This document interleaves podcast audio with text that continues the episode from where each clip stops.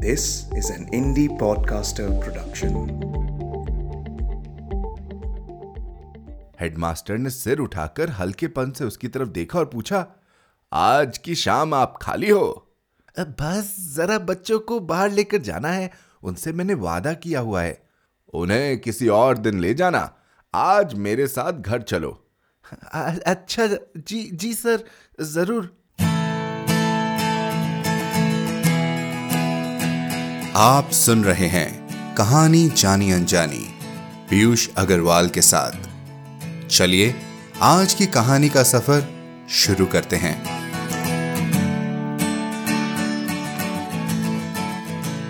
नमस्कार दोस्तों, कहानी जानी अनजानी के 144वें एपिसोड में आपका स्वागत है। जी हाँ 144वां एपिसोड और हम आपके सहयोग से 150 एपिसोड पूरा करने वाले हैं। जिसके साथ हमारा सीज़न थ्री भी खत्म हो जाएगा। क्या आपके पास कुछ ऐसी कहानियाँ हैं जो आप कहानी जानी अनजानी पर सुनना चाहेंगे? तो जल्दी हमें ज़रूर लिखकर बताइए, जहाँ कहीं भी आप हमें सुन रहे हैं, ताकि हम उन कहानियों को एक एपिसोड में शामिल कर सके। तो दोस्तों, क्या आपने कभी ऐसे दिन बिताने की सोची है, जहाँ आप सिर्फ़ सच बोले? सच मतलब सच, कोई कूटनीतिक जवाब भी नहीं। ऐसी ही कुछ कोशिश की हमारी आज की कहानी के पात्र शेखर ने भी। तो चलिए जानते हैं कि इनके साथ क्या हुआ। हमारी आज की कहानी का नाम है सूरज जैसा, जिसे लिखा है आर के नारायण जी ने। इनका पूरा नाम रासीपुरम कृष्ण स्वामी अय्यर नारायण स्वामी था और इनका जन्म मद्रास में हुआ। एक कहानीकार के रूप में नारायण जी का प्रमुख स्वर कोमल व्यंग का है। इन्हें पद्म विभूषण और पद्म भूषण से सम्मानित किया गया है। इनके बारे में और जानकारी के लिए हमारी website Piyush Agarwal dot com के शो नोट्स पर जाएँ। और जैसा हमने पहले भी कहा है, इनकी कहानियाँ तो हमारे बचपन का अहम हिस्सा है, और मालगुडी डेज़ नहीं देखा तो क्या देखा? सूरज जैसा, आर के नारायण। सत्य, शेखर सोच रहा था। सूरज की तरह है।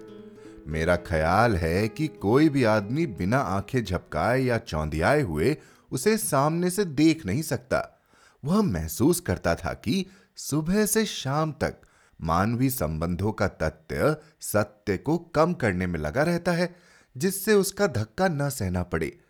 उसने यह दिन विशेष दिन के रूप में ज्यो का त्यों रहने देने का निश्चय किया। कि साल में कम से कम एक दिन ऐसा रहे जब जो भी होता है, उसे वैसे ही होने दिया जाए। नहीं तो जीवन जिए जाने योग्य नहीं रहेगा। यह दिन बहुत सी संभावनाएँ लेकर आ सकता है। लेकिन इस प्रयोग के बारे में उसने किसी को कुछ नहीं बताया। यह शांत प्रस्ताव था, गुप्त समझौता, उसके और अनंत के बीच। पहली परीक्षा सवेरे ही आई। जब उसकी पत्नी ने खाना खाने को दिया।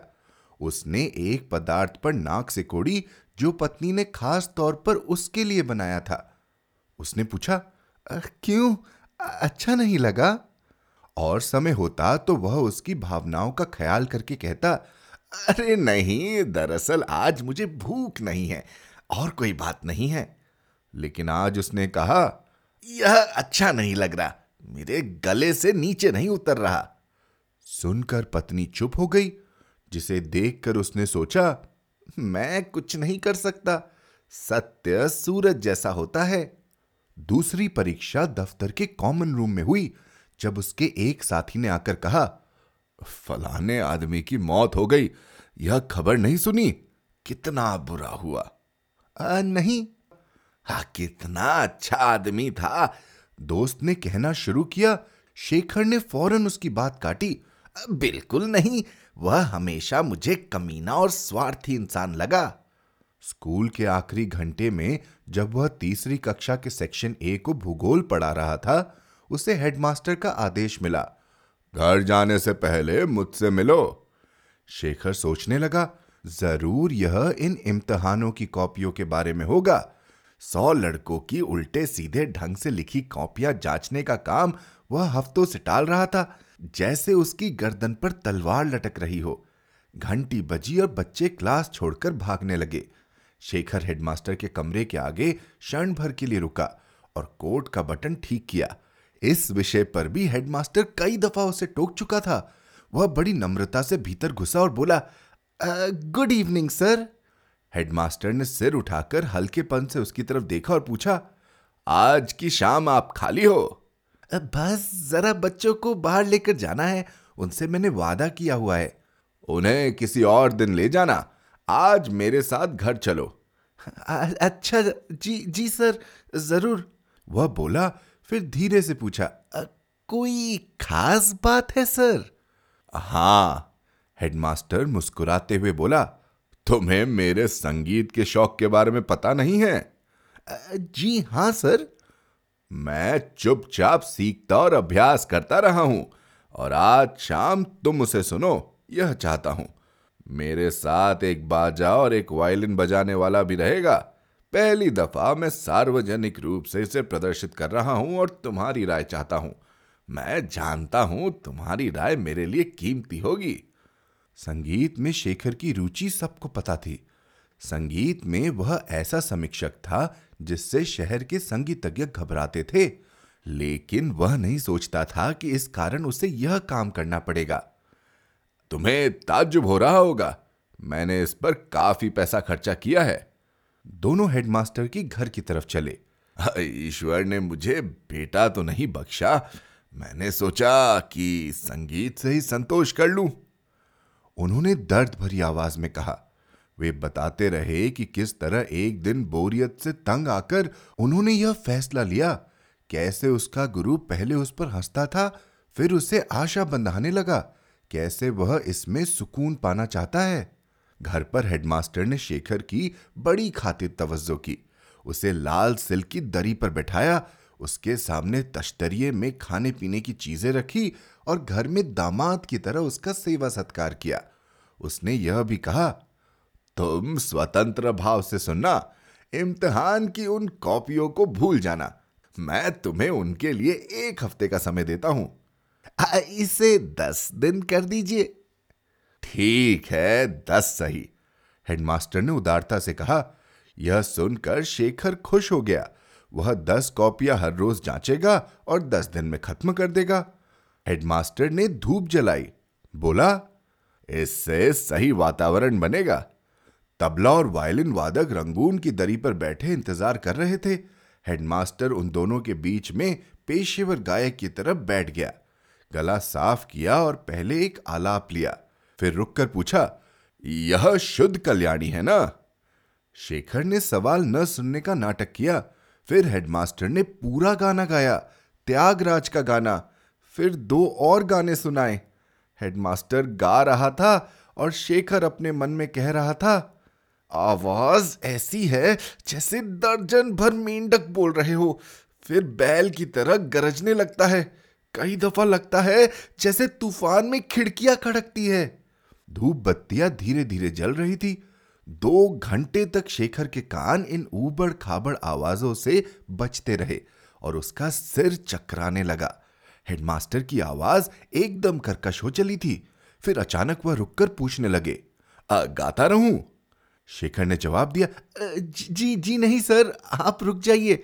मेरा ख्याल है यह काफ़ी है। हेडमास्टर यह सुनकर स्तंभ रह गया। उसके चेहरे पर पसीना उतर आया।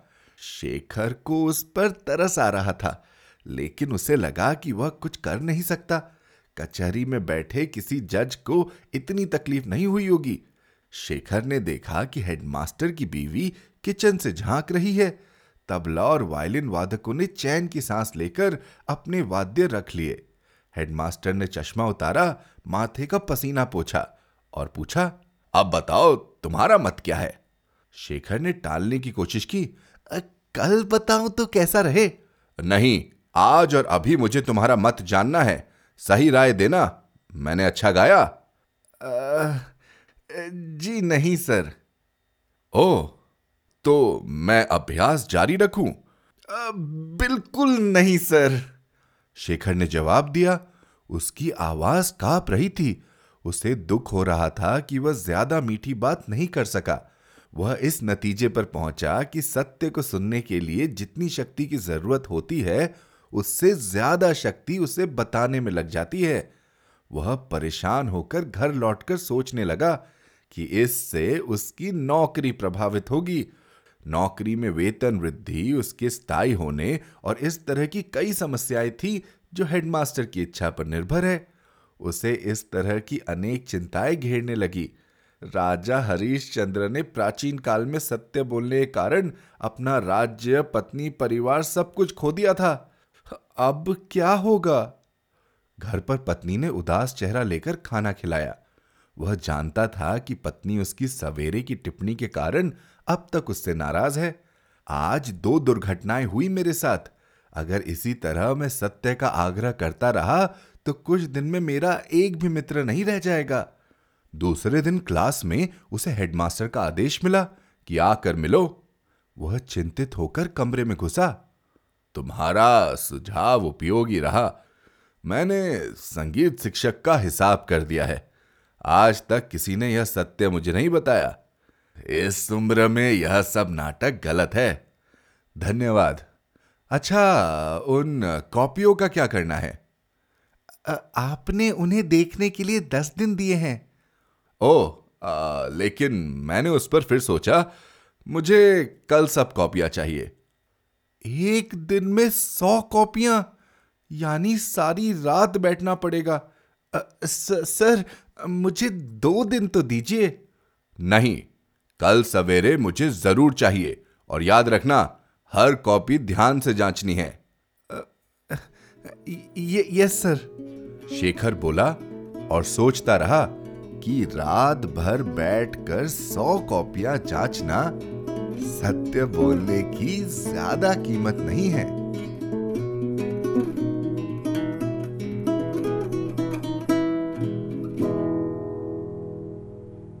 तो दोस्तों, कैसी लगी आपको आज की छोटी सी गुदगुदी कहानी? शेखर के सच बोलने की हिम्मत ज़्यादा नहीं लगी। आपको क्या लगता है, क्या आप एक पूरा दिन सिर्फ़ सच बोल पाएँगे? हमें ज़रूर लिखकर बताएँ। Hello at the rate Piyush Agarwal dot com पर। आप जहाँ कहीं भी हमें सुन रहे हैं सब्सक्राइब बटन पर क्लिक ज़रूर करें, ताकि आप हमारी कोई भी कहानी मिस न कर जाएँ। साथ ही एप्पल पॉडकास्ट और स्पॉटिफाई पर हमें रिव्यू और रेटिंग देना ना भूलें। मिलते हैं अगले शुक्रवार एक और कहानी के साथ। कहानी जानी अनजानी पॉडकास्ट में अपना योगदान देने के लिए जाएँ पीयूष अग्रवाल डॉट कॉम पर। और सपोर्ट द शो लिंक पर क्लिक करें। ये पॉडकास्ट आपके ही योगदान का नतीजा है। आज के एपिसोड की प्रोड्यूसर हैं देवांशी बत्रा। आप सुन रहे थे कहानी जानी अनजानी पीयूष अग्रवाल के साथ, जो कि इंडी पॉडकास्टर की एक पेशकश है। तो हम आपसे मिलते रहेंगे हर शुक्रवार। तब तक के लिए अपना ध्यान रखिए, स्वस्थ रहिए और मुस्कुराते रहिए।